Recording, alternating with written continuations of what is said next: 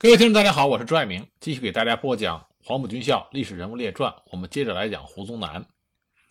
在我们开始讲胡宗南与彭老总啊，彭德怀彭老总在西北交手的历次过程之前，我们先来讲讲决定西北战局的两个重要因素，一个是情报战，一个是后勤保障。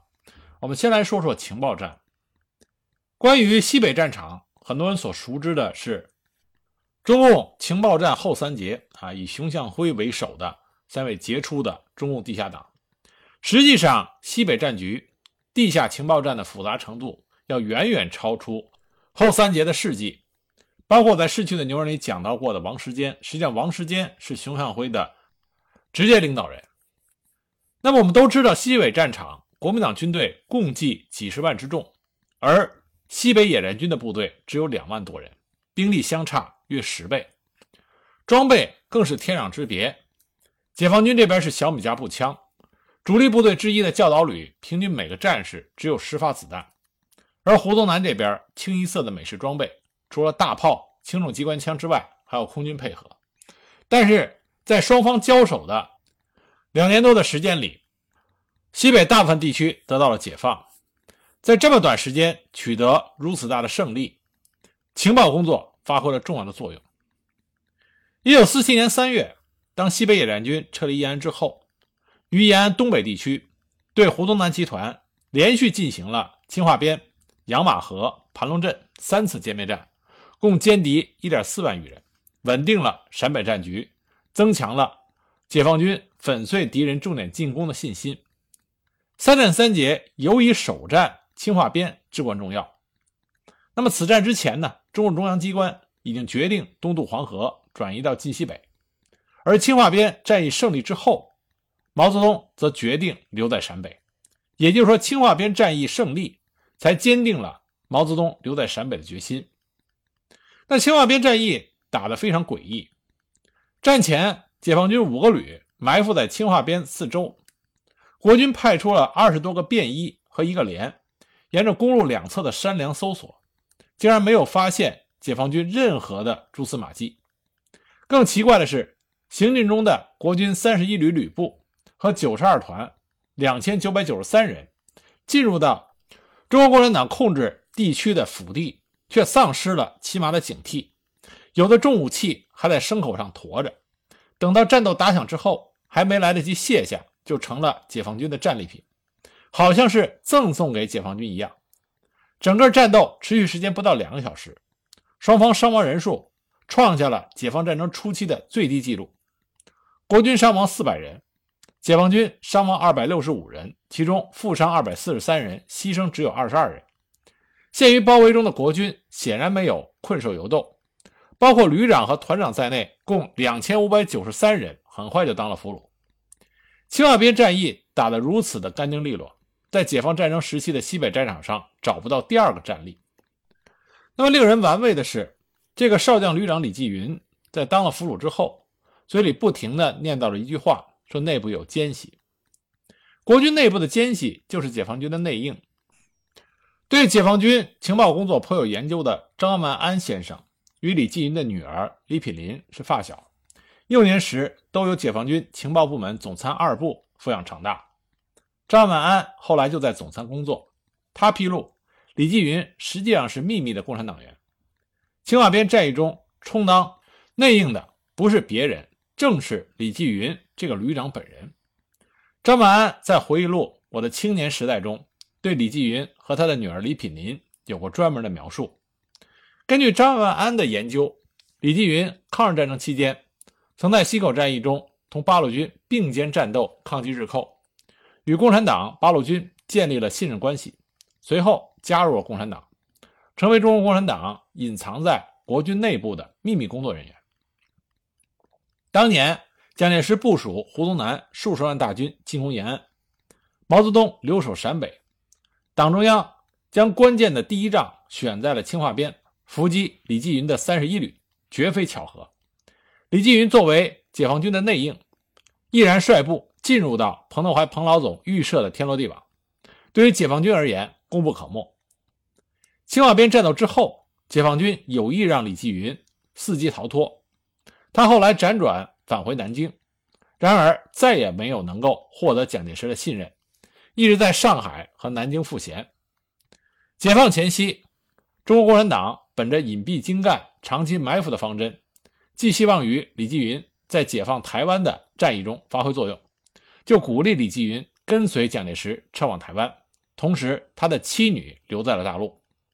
李继云的女儿李品林高中毕业之后。考入属于国防科委分管的北京工业学院，毕业之后分配到包头一家生产大炮的军工企业当工程师。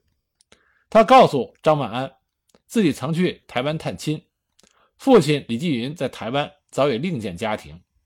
见面的时候，父亲不久于人世，后母和异母弟妹认为他去分家产的，所以颇怀戒备之心。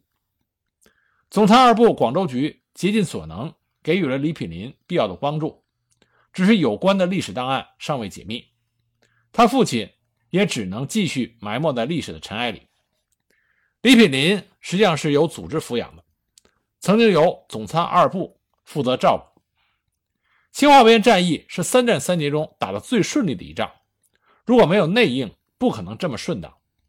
李继云也是解放战争初期解放军俘获的国民党少将旅长中。唯一成功逃脱的人，所以这里边有很多无法解释的疑问。也许随着档案的解密，我们才能知道事情的真相。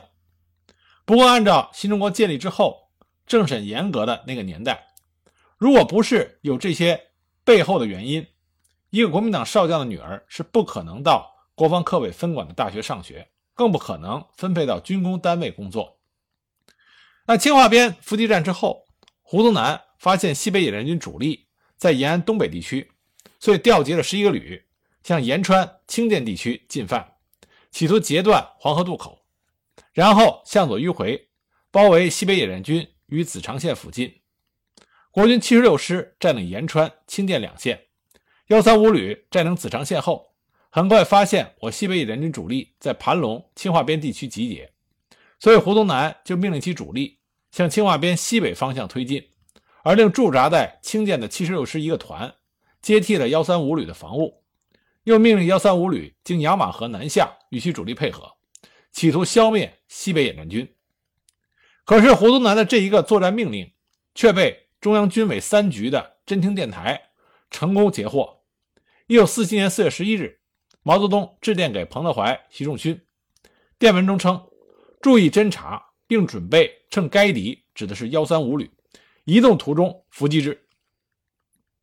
彭德怀、彭老总于是排兵布阵，又在雅马河为幺三五旅布下了一个口袋。这场作战，西北野战军以伤亡四百七十九人的代价，毙伤俘敌幺三五旅麦宗宇以下四千七百余人，首创了歼敌一个整旅的范例。如果说杨马河战役是毛泽东根据军委三局提供的情报，指示彭喜打的话，那么盘龙镇战役。则是彭袭根据获得的情报向毛泽东请示要打的。一九四七年四月二十七日，彭德怀、习仲勋向毛泽东报告：董钊、刘戡两军二十七日十五时进抵保窑堡市，有犯绥德的意图。我野战军本日隐蔽于瓦市东南及西南，你待敌进逼绥德时，围歼盘龙之敌。毛泽东当即复电：计划甚好。让敌北进绥德或东进清涧时，然后再打盘龙等地之敌。那么彭袭的军事情报是从哪里得来的呢？情报的来源是蒙定军领导的隶属于中共关中地委的西安军事情报组。蒙定军早在1931年就已经奉中共陕西省委的指示，打入杨虎城部队从事秘密工作。1946年又奉党的指示成立了西安军事情报组。后派杨荫东打入国民党军队。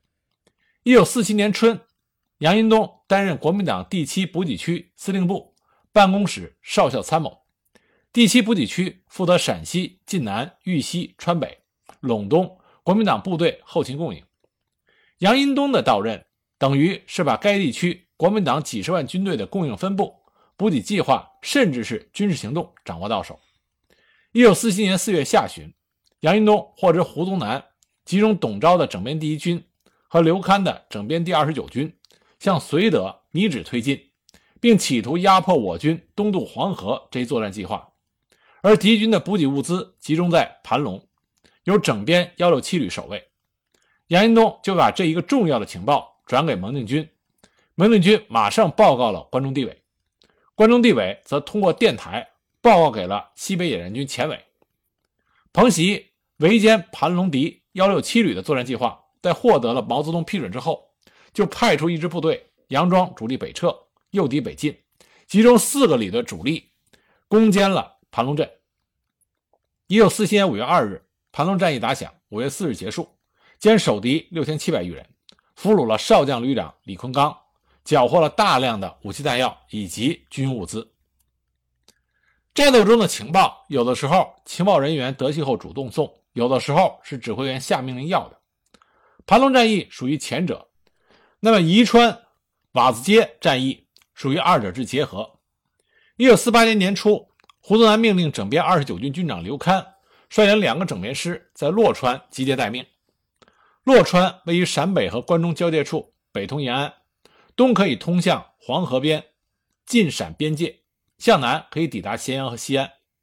西北野战军前委不知敌人陈兵洛川的意图，彭德怀司令员就发电给关中地委书记兼军分区政委赵伯平，要求三天之内弄清刘戡的兵力部署以及行动计划。彭老总限时要情报，这在解放战争期间尚不多见。正在此时。关中地委地下交通员从西安军事情报处带来了杨荫东的情报。原来刘戡所率领的二十九军军部和两个整编师，准备从洛川向东前往宜川，增援在那里被围困的国军二十四旅。彭德怀根据杨荫东提供的情报，制定了围城打援战术，以两个纵队包围了宜川守敌二十四旅，集中五个纵队的优势兵力，在洛川和宜川之间的瓦子街设伏。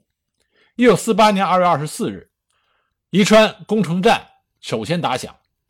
二十六日，刘戡率领两个师从黄陵和洛川出发。二十七日抵达瓦子街地区。二十九日拂晓，解放军发起攻击。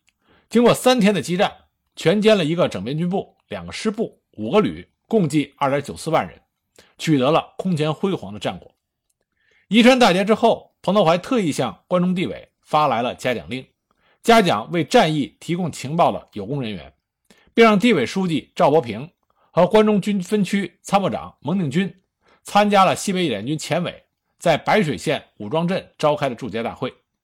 彭老总当面表扬赵伯平和蒙定军，说：“你们的情报很重要、很准确，对作战有很大的帮助。”这也是解放战争期间彭总第一次公开肯定和表扬情报工作对战役胜利的作用。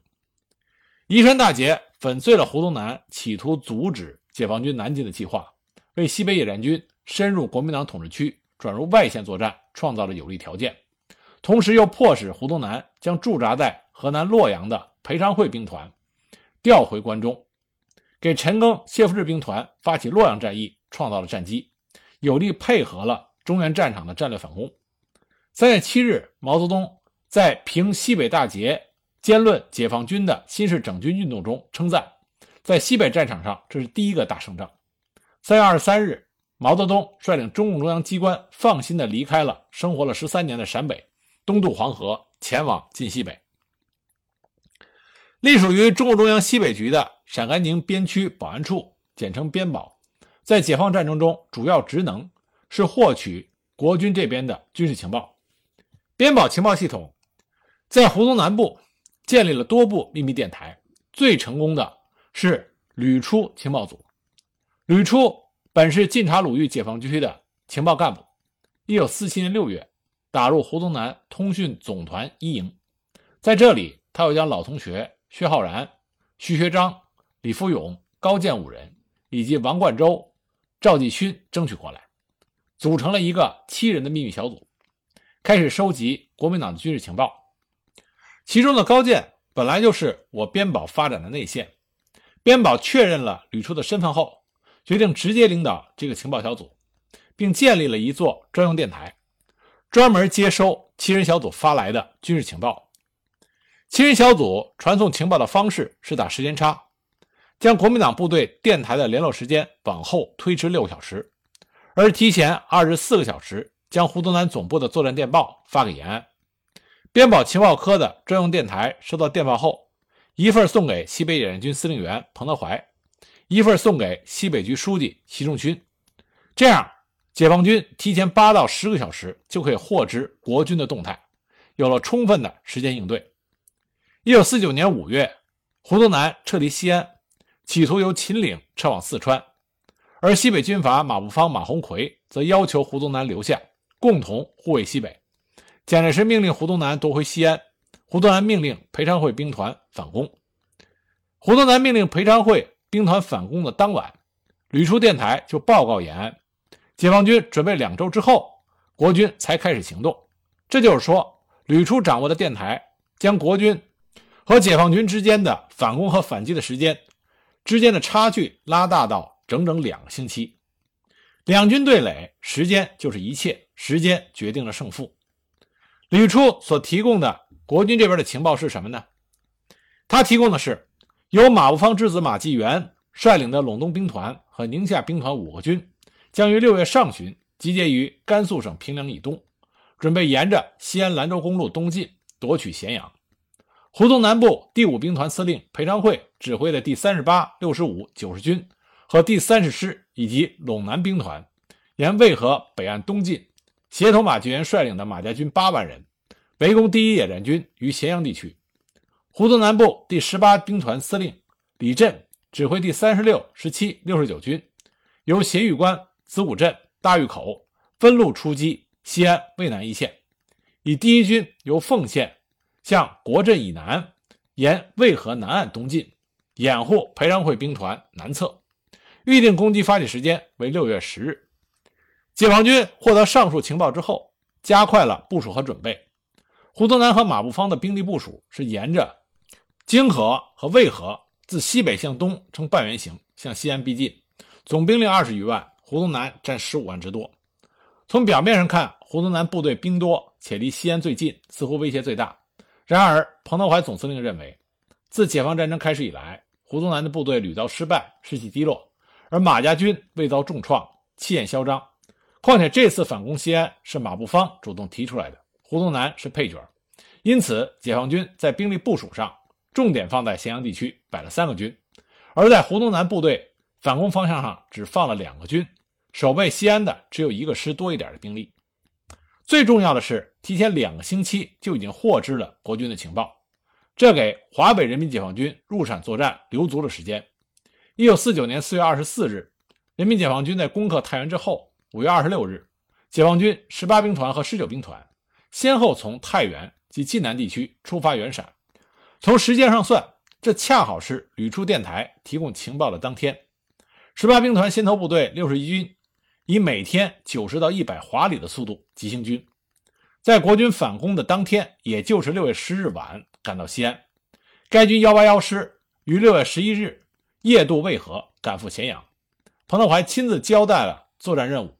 为了加强幺八幺师的兵力，彭老总还把幺八三师、五四八团配属幺八幺师指挥。解放军幺八幺师在十二日凌晨四点抵达咸阳，当天下午，青马骑兵先头营就冲了过来，遭到解放军迎头痛击。战至黄昏，国军的攻势被阻。次日晨，马继元率领主力八十二军，从三个方向向咸阳发起了大规模攻击。那对付骑兵最有效的武器就是大炮，幺八幺师集中了四百门火炮，毙伤俘敌八十二军二四八师师长韩有禄两千多人。这是解放战争开始以来青海马家军第一次遭到重大杀伤。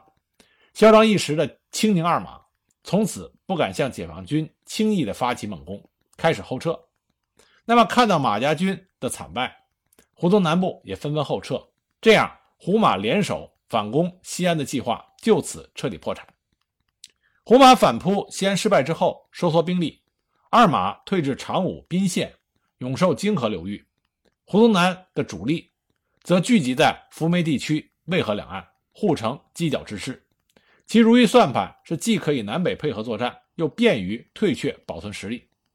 那么，解放军在一九四九年七月十日到十四日，在陕西扶风、眉县地区对胡宗南集团。进行了大规模的围歼战，史称扶梅战役。扶梅战役的关键点是在于担任穿插任务的尖刀师一野第四军第十师。彭德怀当时命令你们要隐蔽开进，路上如遇小股敌人，不要纠缠，突然插入敌后，直逼渭河，向罗聚镇梅县车站进攻，截断陇海路，阻止敌人向宝鸡撤退。原定出发时间是十一日傍晚，次日拂晓赶到罗聚镇。从石狮驻地礼泉县到罗聚镇约一百四十里，中间还有几条大沟和河。如果天黑出发，很难按照预定时间抵达。师长刘茂公建议下午提前出发，得到批准。大白天，一万多人的队伍从胡宗南和二马部队的夹缝中通过，国军这边竟然没有丝毫的觉察。尽管解放军采取了封锁消息等一系列措施，但毕竟是浩浩荡荡的大部队白天行军。国军这边之所以被蒙在鼓里，主要是潜伏在国军内部的旅处电台故意延误了胡马两军的通讯联络。尖刀师十四个小时长途奔袭一百五十里，按时到达了罗聚镇和梅县火车站，封住了国军西逃的退路，保证了战役胜利。此役，胡宗南部主力四点四万余人被歼，为解放军歼灭清宁二马、解放大西北奠定了基础。西北战场，解放军和中共中央的情报来源是多样化的，不仅有来自于熊向晖的情报组，也有来自于西安情报处。西安情报处只属于李克农领导的中共中央情报部。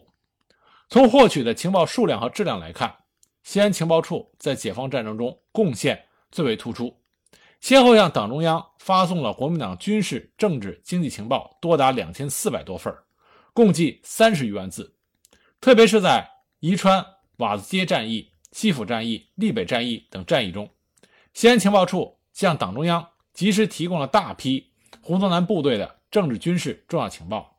为此，一九四七年十月，中央表扬西安情报处负责人王超北，说最近你处所来的军事情报颇有价值。一九四八年七月，中央又表扬他，一年以来你处军事情报很好，对西北我军帮助很大。望继续努力。同年八月，蒋介石在南京召开军事会议，中共中央和毛泽东几次指示王朝北，要他了解南京军事会议内容。王朝北经过多方努力，获取了蒋介石撤退东北、确保华中的战略情报。这样机密的情报，就连当时国民党西北行员主任都尚不知晓。党中央根据这个战略情报，做出发动辽沈、平津、淮海三大战役的决策。因此，党和国家领导人对王朝北给予了很高的评价。毛泽东曾经称赞王朝北，说庞志是无名英雄，庞志是王朝北的化名。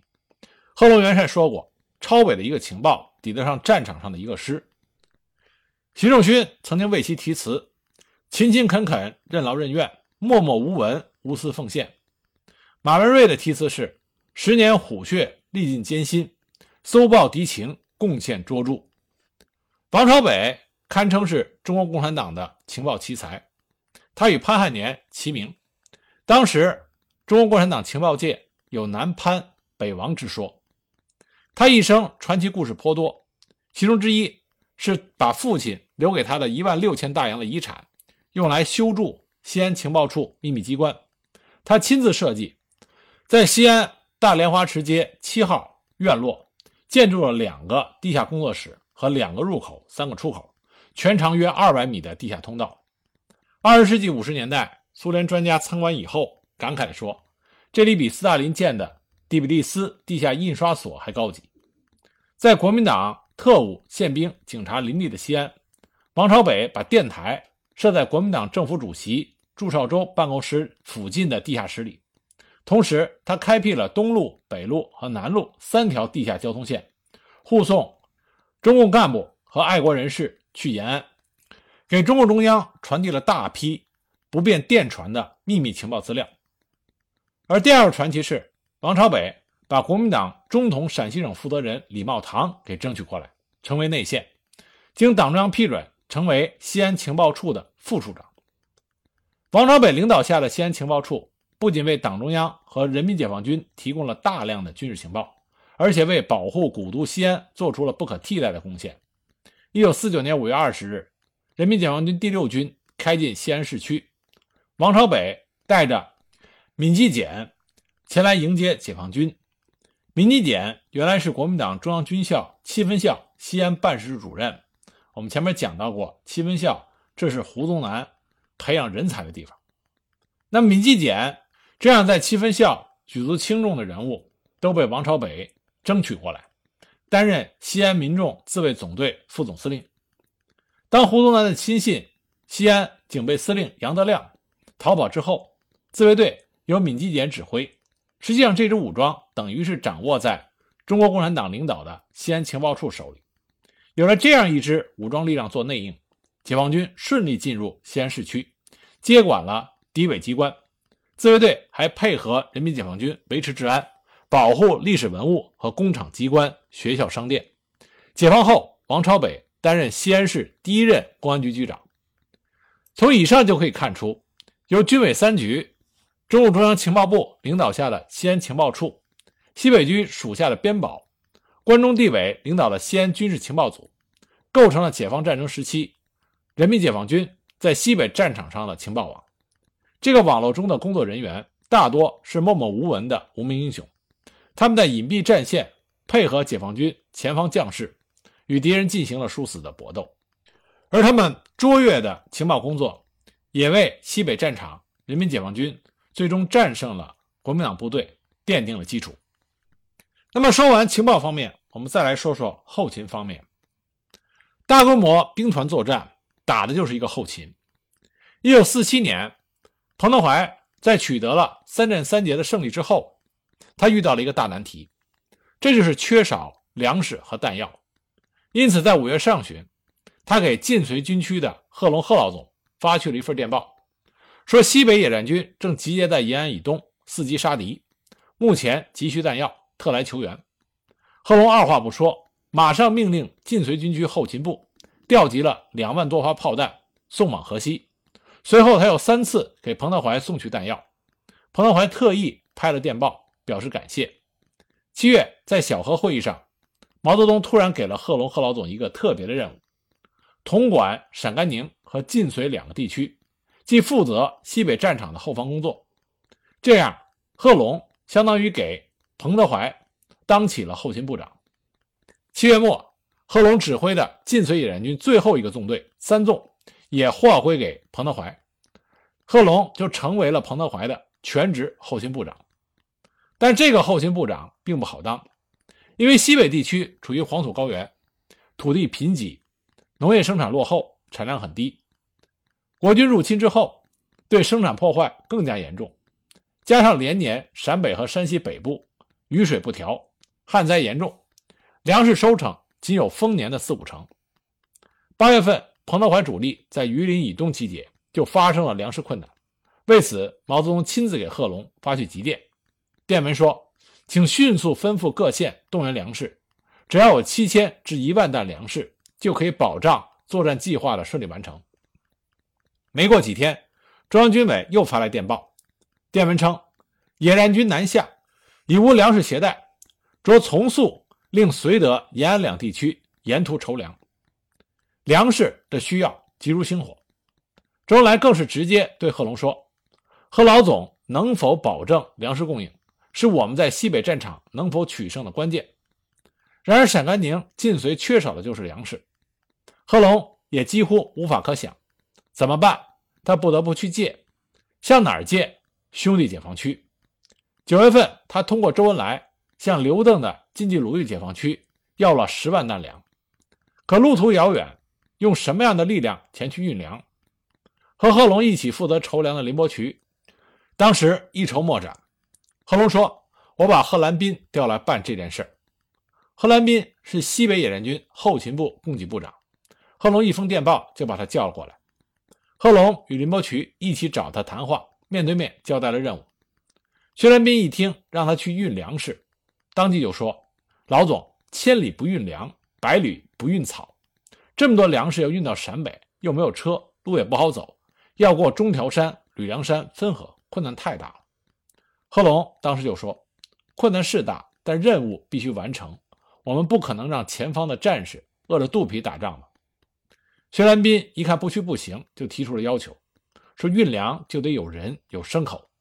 贺龙说：“那好办，我给晋绥军区发电报，让他们派人出牲口。”就这样，不到几天的功夫，贺龙把延安大学在晋绥的一千多名师生给动员起来。他对薛兰斌说：“这一千多人都给你当运输队的骨干，加上晋绥派给你的人，应该够你到晋南晋冀鲁豫去求援。缺少骡马，就人人动手背。”就这样，贺龙从晋中、晋西南、晋冀鲁豫调运了大批的粮食，有的粮食甚至是远从河南运来的。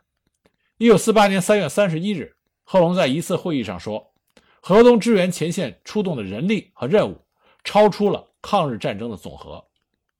对于贺龙这个大的后勤部长，西北野战军副参谋长王正柱后来在回忆录中感慨地说：“西北野战军所用的粮食，主要是贺老总组织晋绥解放区的人民群众从千里之外运到陕北来的。”彭德怀与胡宗南在大西北进行的战争，堪称是双雄对决。西北很穷。两军在黄土高坡打这样大规模的战争都不容易。周恩来说，胡宗南之所以战败吃亏，主要吃在粮食方面。他的几十万大军不仅是被彭德怀磨垮拖垮，最后拖的找不到吃的而被饿垮。相比之下，彭德怀得到了贺龙的竭力相助。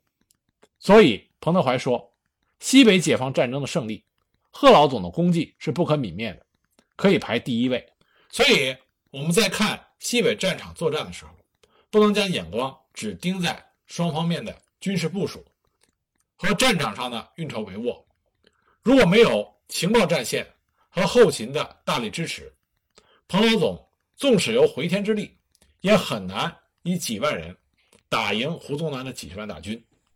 那么，在讲完了情报战和后勤这两个重要因素之后，从下集开始，我要正式带着大家。去领略胡宗南和彭德怀在西北战场上的龙争虎斗。